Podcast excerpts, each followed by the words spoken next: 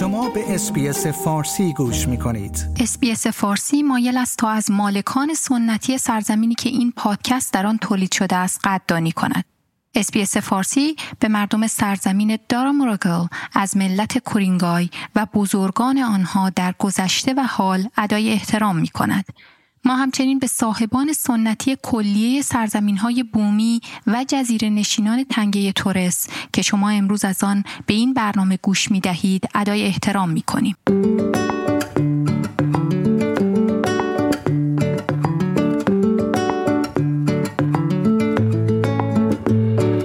تا حالا گوشت کانگورو یا ویچتی گراب رو امتحان کردید؟ می‌دونید از کی میت پای در استرالیا درست شده؟ شیرینی استرالیایی مورد علاقتون چیه؟ سلام، من فاطمه هاشمی از رادیو اس بی اس با قسمت دیگه ای از دریچه‌ای به استرالیا در خدمتتون هستم و برنامه امروز درباره فرهنگ غذایی در استرالیا است.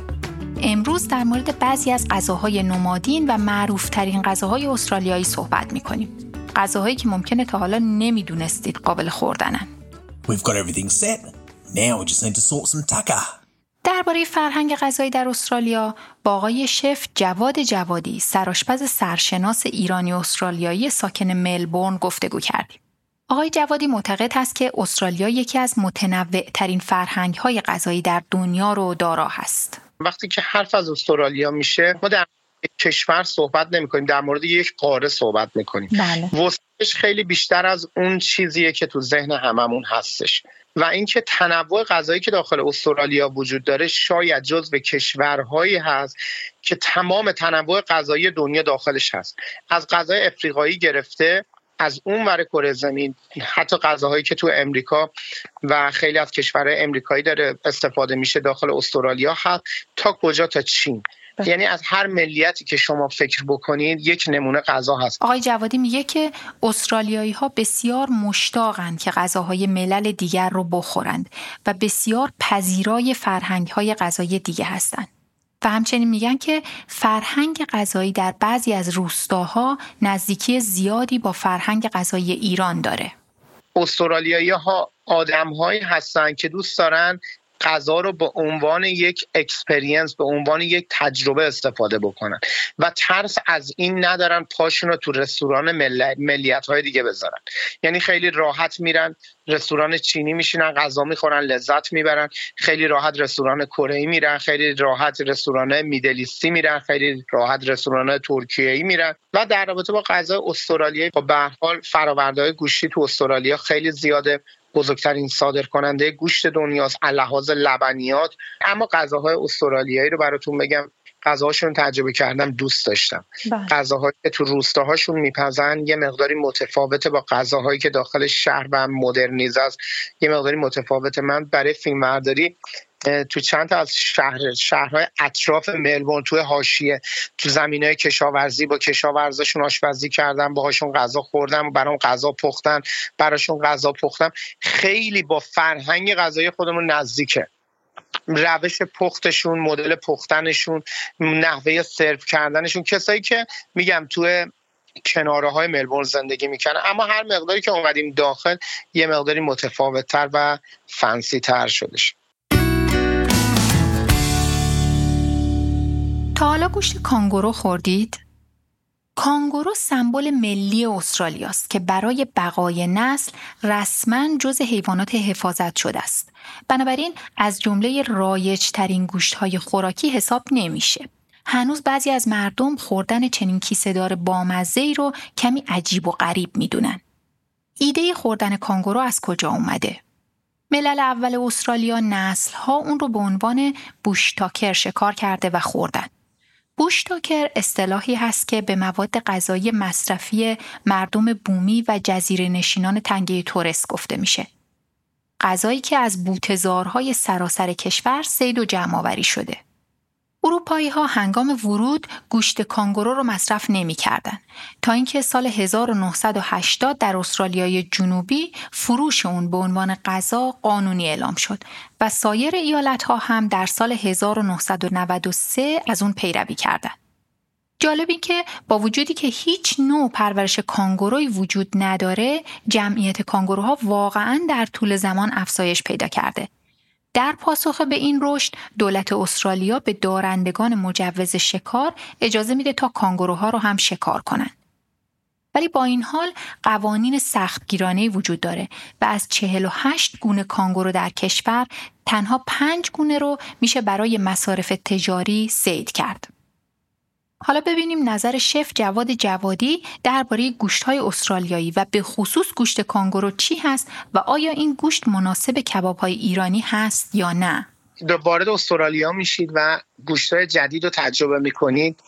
خودشون یه تیکه کلام دارن، میگن ویلکام تو استرالیا. وقتی که اولین گوشت کانگورو رو میخوری بهت میگن خوش اومدی استرالیا. و اینکه چقدر گوشت کانگورو متفاوته با گوشت‌هایی که تا حالا ما تجربه کردیم. چند تا گوشت رو میتونید داخل استرالیا وقتی که اومدید تجربه بکنید که داخل ایران تجربه نکردید. یکی از اون گوشت‌ها گوشت کانگوروه و یکی هم گوشت‌ها گوشت گوسفند با نژاد مرینوسه با. که خیلی متفاوت با نژاد گوسفند خودمونه و همینطور میتونید گوشت گوزن رو تجربه بکنید که خیلی متفاوته و یک اکسپریانس جدید برای هر ایرانیه و همینطور گوشت خرگوش. در رابطه با گوشت کانگورو بهتون بگم تمام ذهنیت‌هایی که نسبت به گوشت کانگورو دارید تغییر بکنم. کانگورو چون یه حیوانیه که تمام بدنش سرشار از عضله است، چربی تو بدنش خیلی کم پیدا میشه. به خاطر اون حرکت‌های زیادی که داره تمام بدن این حیوان عضله‌ایه و اینکه گوشتش کمی متفاوته با گوشت گوسفند و اون تفاوت‌ها رو من دونه دونه بهتون میگم. اولا که گوشت کانگورو جزو گوشتاییه که یه مقداری به خاطر بافت ماهیچه‌ای که داره و منسجمه خیلی مرینید و سخت به خودش قبول میکنه. ده. شما بخواید گوشت کانگورو رو برای یک روز مرینید کنید جواب نمیده. هر پارتی از گوشت کانگورو رو خواستید مرینید کنید باید دو روز تو یخچال با دمای پنج درجه سانتیگراد براش وقت بذارید بذارید تا کاملا مرینید بشه.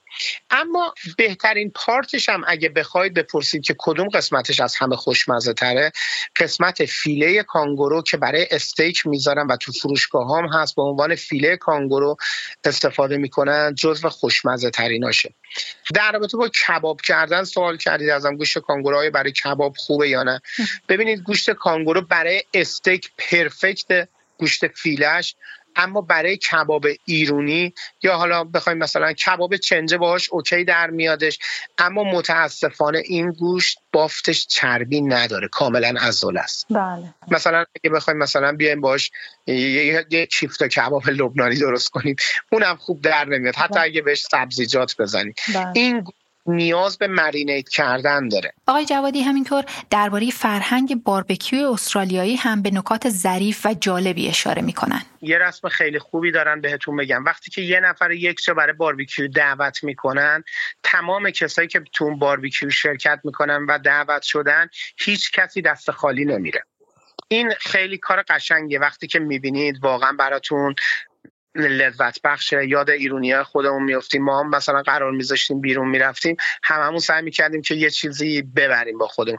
این برام خیلی جالب بود. و اینکه مردای استرالیایی وقتی میخوان هنرشون رو به خودشون و به فامیلاشون و به خصوص به فامیلا زنشون نشون بدن، شروع به درست کردن سوسیس میکنن.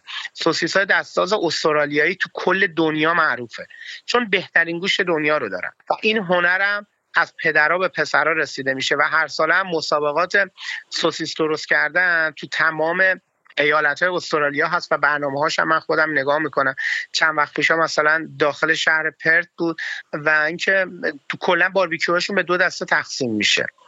یکی اینکه سوسیس درست میکنن و همشون لذت میبرن. سوسیس‌های دستساز خیلی علاقه دارن که خودشون درست بکنن همراه با خانوادهشون و کسایی که کنارشونن و کاری هم که میکنن همیشه دیگران رو دعوت میکنن و از شلوغی دور باربیکیو لذت میبرن و به عنوان یه فرهنگ، به عنوان یه دوره همی، به عنوان یه دید و بازدید تا اینکه یه پرخوری ازش استفاده میکنن. و دومین مطلبی که هست، بیشترین باربیکیوهایی که میکنن اینا از گوشت گوسفند استفاده میکنن. به گوشت گوسفند برش‌های خیلی نازکی میزنن و اونا رو روی باربیکیو میذارن و ازش لذت میبرن که لمچاپس اینجا اصطلاحاً بهش میگم. البته غذاهای دیگری هم در استرالیا معروف هستند و سمبل این کشور به حساب می آیند. به عنوان مثال سوسیس رول و میت پای که همه جا پیدا میشن و همیشه در مراسم‌های ورزشی و مهمانی دیده میشن. شاید جالب باشه که بدونید میت پای در استرالیا برای اولین بار در قرن دوم بعد از میلاد به عنوان روشی برای حفظ گوشت پخته از فاسد شدن رایج شد و در واقع خمیر پای از فاسد شدن گوشت پخته جلوگیری میکنه. خب، حالا یک نفس عمیق بکشید. این یک هدیه ویژه برای ماجراجوهایی است که دوست دارن غذاهای جدید و عجیب رو امتحان کنن. خوراکی معروف مناطق دورافتاده و بیابانی، یک نوع کرم یا لاروی به نام ویچتی گراب که از غذاهای بومی استرالیا است. این غذا ابتدا توسط مردم آتنیا ماتنیا در صحرای مرکزی استرالیای جنوبی به نام ویتجری معروف بود و مملو از مواد غذایی است، به طوری که هزاران سال هست که یکی از اصلی ترین غذاهای مردمان بومی بوده. با این حال زمانی که اروپایی‌ها وارد استرالیا شدن، اون رو در رژیم غذایی خودشون قرار ندادن و در بین مستعمرات چندان محبوب نبود. اما با گذشت زمان، ویچتی گراب در میان استرالیایی‌ها محبوبیت پیدا کرده و افراد بیشتری با ارزش غذایی اون آشنا شدن و کم کم در منوی رستوران‌های سراسر کشور ظاهر میشه. آشپزا توصیه میکنن که اون رو کباب یا گریلینگ کنین تا طعم اون شبیه ترکیب مرغ و میگو باشه. یکی دیگه از غذاهایی که مردم بومی سالهاست درست میکنن دامپر سنتی است. دامپر نانی است که از مخلوط کردن آرد، یه مقدار نمک و آب تهیه میشه و سپس روی زغال‌های داغ در آتش پخته میشه و یا در روش‌های آشپزی مدرن هم اون رو در فر در خانه میپزن. نورنی برو یک سرآشپز در مابو مابو، یک مرکز مهمان نوازی متعلق به جزیره نشینان تنگه تورس است که در نارم ملبورن واقع شده. نورنی از مردم مریام میر آیلند هست و این مردم با هر چه که زمین و اقیانوس براشون فراهم کنه رشد میکنن و غذا میخورن. نورنی میگه ما دوست داریم غذاهای دریایی زیادی در رژیم غذاییمون باشه. هشت‌پا، ماهی، لاک‌پوش، داگونگ‌ها که فقط در مراسم خاص سرو میشن. یک نکته مهم درباره ما جزیره نشینان تنگه تورس این هست که ممکنه ما از نظر پولی ثروتمند نبوده باشیم، اما هرگز گرسنه نموندیم چون همیشه غذا در دسترس داشتیم. من فکر می‌کنم بزرگترین حسن دوره رشد ما این بوده که لازم نیست برای نهار به خونه بریم. شما میتونید یک میوه بخورید یا یک شکاری کنید و اون رو در ساحل کباب کنید. گراز وحشی و سیب زمینی شیرین نیز از غذاهای رایجی هستند که در تنگه تورس خورده میشن. حیواناتی مانند دوگونگ ها و لاک پشت ها فقط برای مراسم بزرگ مانند عروسی ها و مراسم تدفین هستند که کل جامعه دور هم جمع میشوند.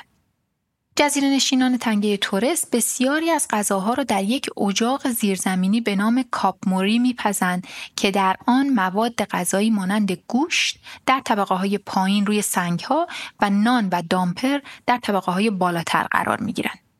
در رستوران های نورنی در سرزمین اصلی استرالیا گوشت های بومی زیادی مانند ایمیو و کانگرو هم سرو می شوند.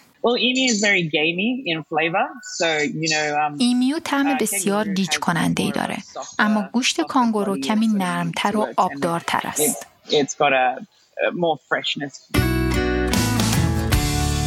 حالا از غذاهای خوشتم بریم سراغ تنقلات و دسرهای استرالیایی. اگه کیک لمینگتون، پاولووا و انزک بیسکویت رو امتحان نکردید، خوبه که زودتر اونا رو امتحان کنید. لمینگتون ها قطعاً یکی از نمادهای غذایی ملی استرالیا هستند. حتی یک روز ملی کیک لمینگتون در بیست و یکم جولای وجود داره. نام لمینگتون از کجا اومده؟ خود شیرینی بیش از یک قرن پیش اختراع شده و گفته میشه که نامش از یک فردی به اسم لورد لمینگتون گرفته شده. یک شیرینی معروف دیگه هم هست به نام پاولوا که استرالیا و نیوزیلند هر دو ادعا میکنن که کیک پاولوا رو به افتخار بالرین روسی آنا پاولوا که در دهه هزار و نهصد و بیست از هر دو کشور دیدن کرده بود اختراع کردند. در هر صورت این کیک میوه یکی از محبوب ترین دسرهای استرالیایی است که اغلب با میوه‌های تازه در باربکیوهای تابستانی سرو میشه و روی میزهای نهار روز کریسمس هم بسیار رایجه. در مورد ویجیمایت هم حتما شنیدید. شما یا دوستش دارید یا ازش متنفر هستید. هیچ حد وسطی وجود نداره. اگرچه ویجیمایت اکنون نود سال است، اما به عنوان یکی از مواد اصلی در صبحانه استرالیایی ها باقی مونده. استرالیایی ها دوست دارن اون رو روی کرکر به همراه انواع ساندویچ پنیر بخورن. حتی ممکنه هر از گاهی خوراکی های شیرین کاراملی از ویجیمایت درست بشه.